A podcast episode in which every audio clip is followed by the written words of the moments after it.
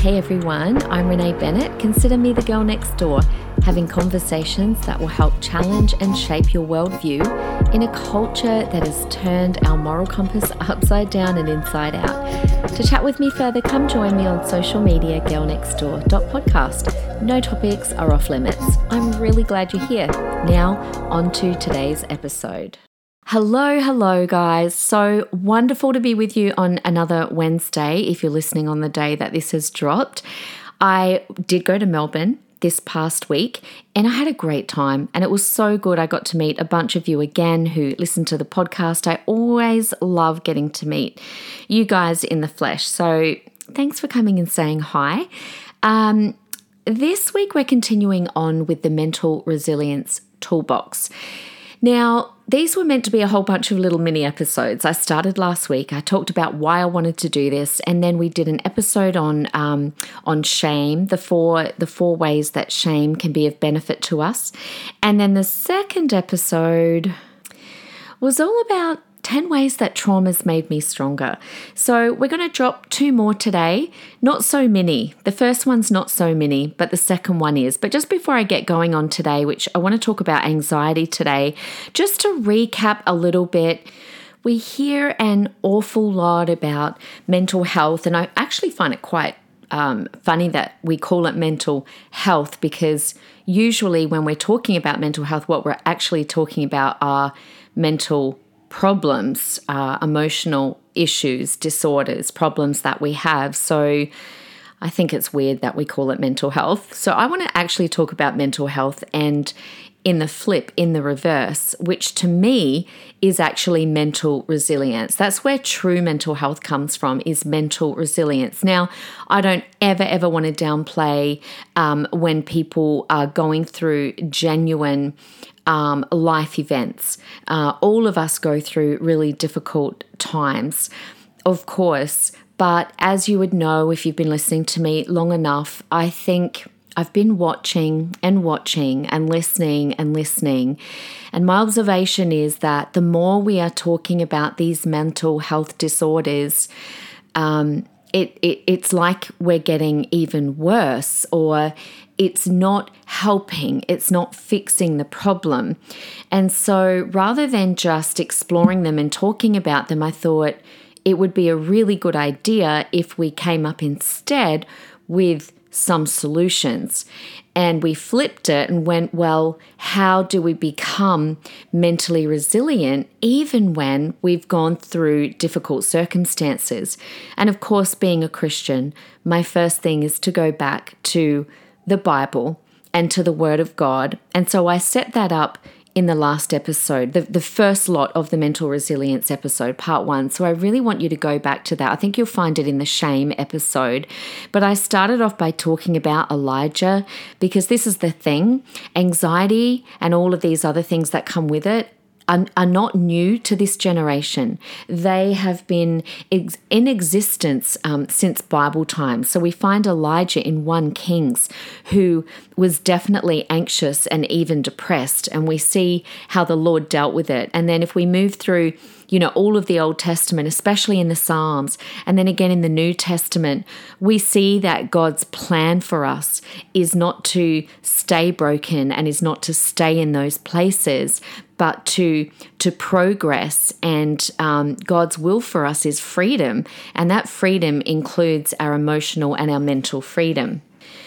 So, today's mini episode, there's going to be two. There's this one, and then I'm dropping the second one straight away as well. But I want to talk about five lessons that I've learned from anxiety. This one's a bit longer because anxiety is something that um, it's probably the most commonly recognized and the most commonly experienced. Now, funnily enough, I just had to pause for a second there because my dog came running in. Billy pushed her way through the door. Now she's sitting next to me.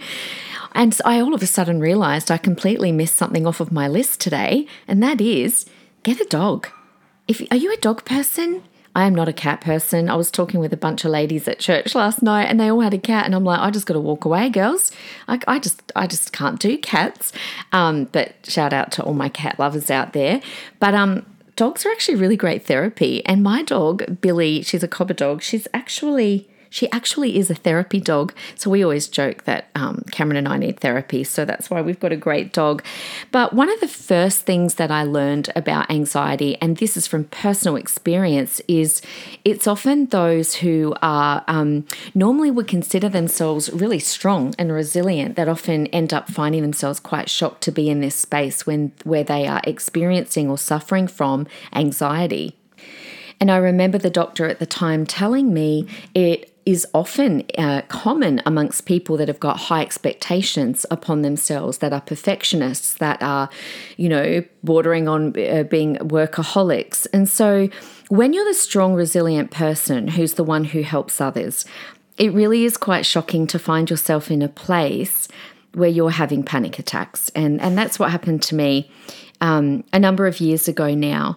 Now, just to give you a bit of the history of my family, I'd seen anxiety in my extended family um, on my mum's side right throughout my mum's um, family, even my mum herself had several nervous breakdowns after my dad left. So I was always determined that was not going to be me, right? Like, I'm not going to be you know, like my strange relatives who have these nervous disorders, which is what they used to call it back in the day. But lo and behold, about 18 months after we moved to Queensland, that was me. And I remember just, I was so embarrassed. I felt ashamed. I felt weak. Um, but what happened was I just started getting back into teaching and I was actually lining up in, in the supermarket, in the Al, I was shopping at Aldi and I was lining up in the Aldi line and all of a sudden I felt like, like I was going to faint, like I got starry vision. I thought I was going to pass out. All of my shopping was on the conveyor belt. And I remember just thinking, oh my gosh, how embarrassing. I'm about to pass out and they're going to call the ambulance and then I'm going to wake up and I'm going to be laying on the floor with the ambulance and all my shopping here. How embarrassing. And it soon passed and you know, I, I went about my day, but I remember it shocked me and it shook me. I was like, what is wrong? Like, do I have a virus? And I didn't feel sick. And then a few weeks later, it happened again when I was just sitting at a cafe having coffee. I can't remember if I was with someone or by myself. And so I remember I started to have suspicions. I thought, heck, um, maybe are these like panic attacks? And I was mortified, to be honest. I wanted to hide it. And this is the thing with uh, anxiety. Um, when it rears, it, it, it seems to rear its head when you don't want it to. Like for me, it would be, um, it would start to rear its head as I would walk into a classroom to teach, or because I first experienced it in the supermarket line, um, you know, I would feel it often an attack coming on standing in the supermarket line, even when I got up to preach. I'll tell you that story in a minute. So I remember just trying to really cope with this. So I would do strange things like I would wear sunglasses inside when I went shopping. And now, look, for those of you that see me wear sunnies a lot, I, it, it's not the reason I do it now, right? I wear them inside because they're lensed and I can see. But back then, I would put them on, I don't know, that they were um, I don't know, maybe it was like some sort of protective layer between me and the world. Um, I remember even turning down preaching opportunities because I didn't want it to happen um, when I was getting up to preach or while I was preaching somewhere. And I kept this secret. I did not tell anyone except Cameron. Um, I did go to the doctor happened happened to be a Christian doctor who thankfully really helped me by saying to me, you know what, Renee, you actually don't have anxiety or depression. You're just experiencing some anxiety because hello, look at the recent massive changes in your life. And so she just pointed out, you know, you've lost all your support system, you've moved states, you've gone from having literally hundreds of friends to none, you've got no family. And so you're having a reaction to a life event. And I was so thankful. I am so thankful to this day that she did not label me. She did not say to me, You have anxiety. She just said, You're experiencing anxiety, but you don't have anxiety. And I think that's a real key takeaway there because it made me feel like, okay, if I'm just experiencing it, that's okay, I can get past that, as opposed to it becoming a part of my identity where it becomes more ingrained. So I'm really grateful to that. I think that's something important.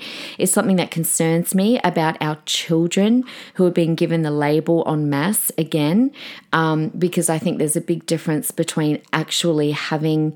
Um, having it as a label as opposed to, you know what, it is quite normal to experience anxiety when you go through difficult life events. But nonetheless, I didn't know how to get out of it. I didn't know how to fix myself. I felt trapped. I felt like this would be me forever. It it absolutely interrupted my daily life. And I know that some people listening would be like, well, you did have anxiety then. But um, like I said, I'm grateful that I didn't have it as a label per se, but it did interrupt my life. It interrupted my job. It interrupted what I considered to be my calling and my purpose in life, which was uh, which was preaching and serving God. Um, and I was teaching at the time too.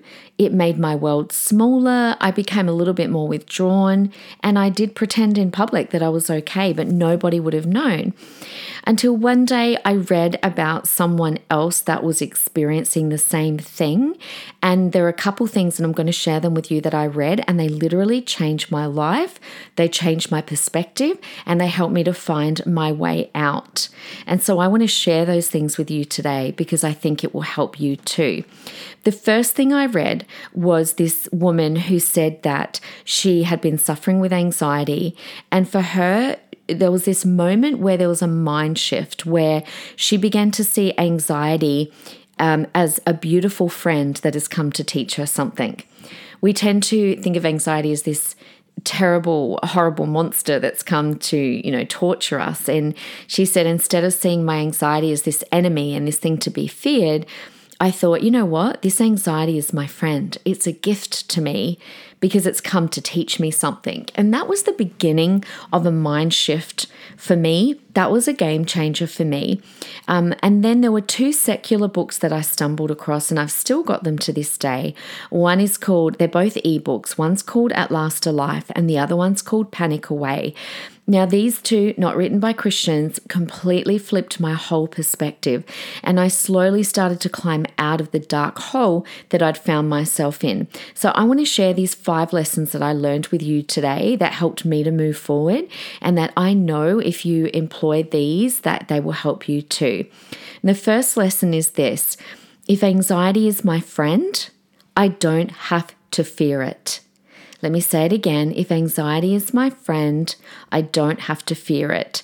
Now, I know that that would sound so countercultural to you right now if, if you are suffering with anxiety. Like, how can I see this horrible thing that's robbing me of my life and interrupting my life as my friend?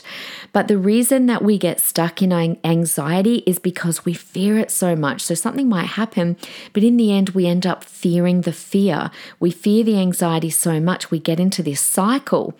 Do you guys remember the movie Monsters Inc., where the monsters were employed to go into the human world to scare children and harvest their screams like for energy? Um, and they were always sent to the children's closet. I love that movie because there was this beautiful little girl in it with these big, massive eyes called Boo.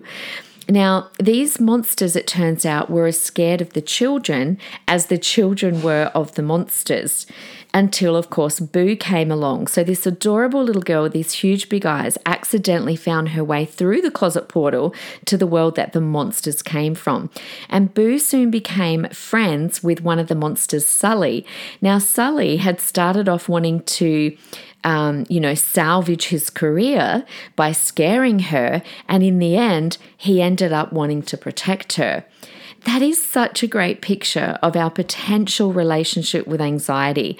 If we see, um, you know, our anxiety as Sully the monster, right? At first, it feels like this anxiety, this monster, is just intent on destroying us and scaring us.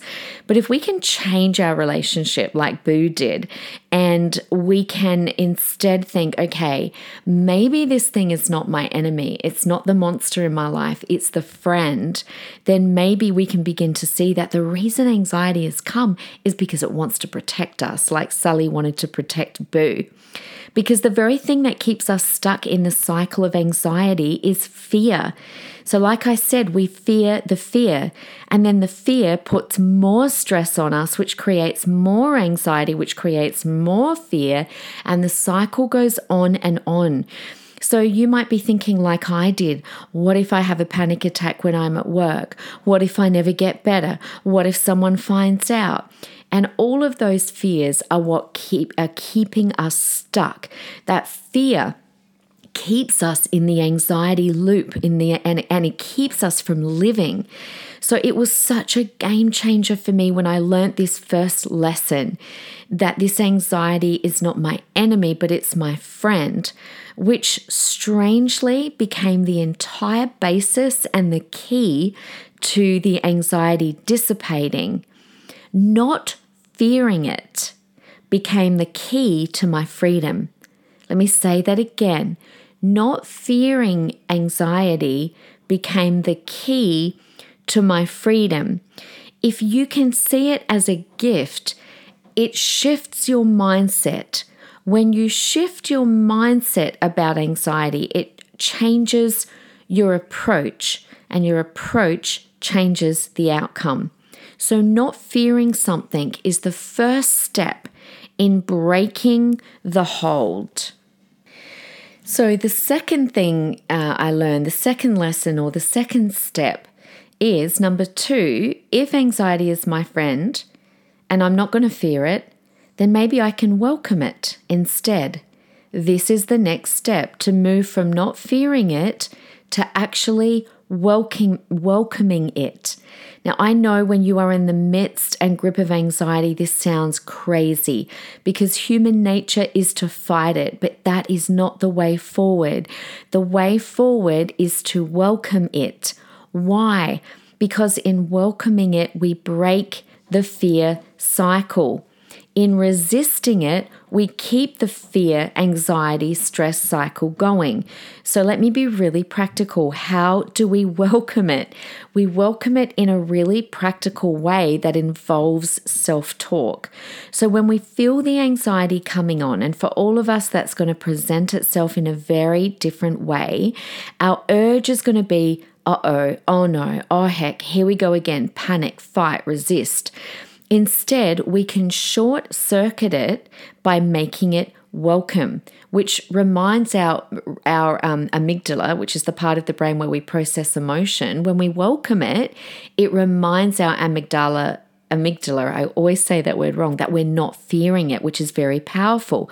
So, what you need to do is say out loud or in your head, depending on where you are, oh, oh, here you are, anxiety you know, whatever it might be for you, pumping heartbeat, feeling faint. Here you are. I know who you are. I know what this is.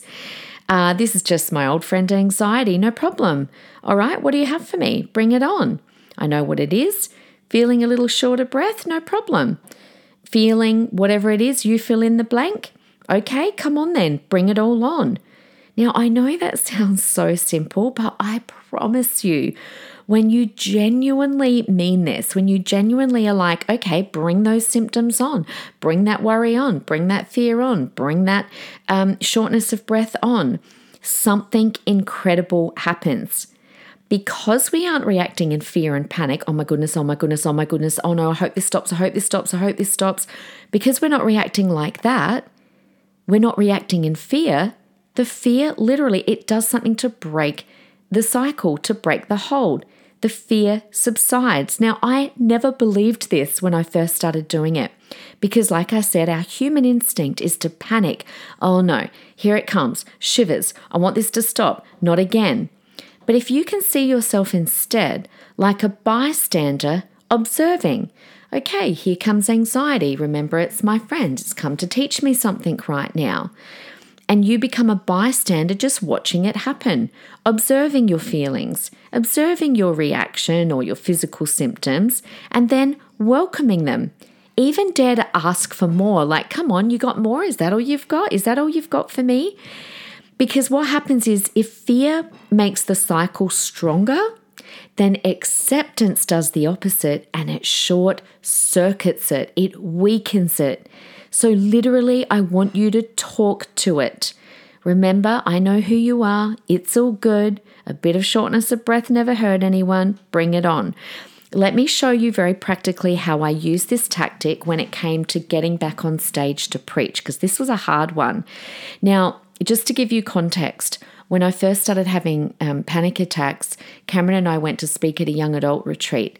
And I kid you not, literally as they introduced me and I was walking up to the stage, I started to have a panic attack and I nearly died midair. I just thought, you have got to be joking me. And the rest of it was pretty much a blur.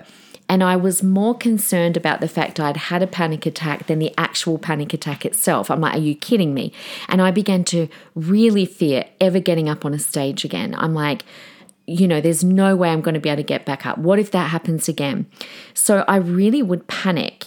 And um, I was so embarrassed. And so I just thought, I'm going to be stuck. This is going to be me the rest of my life.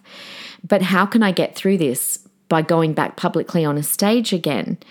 And so basically what I was doing is was keeping myself in this in this cycle of fear, which was feeding the anxiety. And so what I did is I did exactly what I decided. I'm decided these those first two things. I'm like, okay, I'm not going to fear it for starters. So what? So what if I have a panic attack, right? On the stage. In fact, number 2, what do we do? We welcome it. And so I changed my mindset to one of welcome. And this is how I did it. This is what I thought to myself. I'm going to go up on that stage, and guess what? I might have a panic attack while I'm up there. Because remember, if I resist it, resist, resist, fear, fear, oh no, what if I get up? What if this happens? How embarrassing. That puts me into a state of stress and fear, which has got more likelihood of bringing on an anxiety attack. So I flipped it and I said instead, so what? I might have one going up onto the stage. Bring it on. If that happens, guess what? I'll just turn it into a ministry moment. I'll ask the band to come back on. Who cares? No one's going to ever know. They're going to be looking at the band and not me, and I can get a minute just to, you know, poise myself. All good. And when I took that approach, and I got back up on the stage knowing I had a plan, and my plan was to go, so what? Go for it. Have a panic attack in front of everyone. I'll just turn it into a ministry moment. I tell you, I never had another panic attack on a stage ever again. So, welcoming it stops the fear, which short circuits the anxiety. Okay, lesson three. So, firstly, decide I'm not going to fear it anymore. It's my friend. Secondly, I'm going to welcome it. So, what do I do? Thirdly, don't try and fix it. Okay, let me say it again. Don't try and fix yourself. Don't try and fix anything. Just don't fear it, welcome it. It's not something that you have to try and get rid of. In fact, let me tell you a really incredibly powerful key. The more you try to fix yourself, the more pressure you're going to put on yourself, and the more you're going to go straight back to feeding the fear and the stress that led to the anxiety to begin with. Okay? Just let it be. Now, again, I know this sounds weird. Human instinct is I've got to get better, I've got to get over this. Now, you have to let yourself be. This includes anything that you try and do to make yourself better, even supposedly good things like quoting scripture and praying. Now, don't get me wrong, I still prayed and I used scripture because that is powerful. But I wasn't doing it with the intention of, oh my gosh, oh my gosh, I've got to fix myself, I've got to fix myself. Quick, quote scripture, quote scripture, quote scripture. Okay, that's not quoting scripture out of a, a, trust process that, Lord, I accept what's happening to me, but your word is powerful. No, no, no, no. You've got to be, you cannot trick your amygdala. I'm telling you now, it is so clever. You can't trick it. And so you can't. Uh, you can't use anything if it's with the intention of fixing yourself, even if it's a good thing like prayer and scripture. Okay, like I said, the amygdala is the part of the brain that processes of uh, emotion. It is so clever. If you are behaving a certain way to try and fix anxiety, your amygdala sniffs that out immediately and it will put you even more on edge. You have to get to the point where you really, truly don't care. And yes, I mean, you almost have to be able to say, if I have anxiety the rest of my life, so what? If I panic the rest of my life, so what? And the weird thing is, as soon as you take that approach and you really mean it, it literally takes the fear out of everything. Then and only then can your amygdala go, oh, now I can rest. This is what gives your mind and emotions and brain the relief that it's been looking for. Anything else like the pressure to fix yourself, just adds to the pressure and the stress, which will keep you in the cycle of anxiety. Just remember your amygdala is really clever. It knows the difference between pretending to not care and truly not caring. Let me give you this analogy before we move on to lesson four. There are many, uh, many women over the years who have struggled, say, to get pregnant, right? And it really stresses them out, and they try anything and everything, and all good things, right? Like better diet, better sleep, meditation, vitamins, you name it. Now, there have been many, many cases recorded over and over when the couple finally, they're just at the end of their rope, right? They're just like given in, given up, we can't do it anymore, too stressful and it's then all of a sudden that they find themselves getting pregnant. Why? Because before they were always in a state of stress. Even the good things they were attempting were done out of this desperation and panic. But when they truly relaxed, gave in, whatever will be, will be, the stress stopped, the mind and the body relaxed, and they got pregnant naturally. So you can look that up yourself. So, what have we done? Three things we've recognized it as our friend and, and realized we don't have to fear it.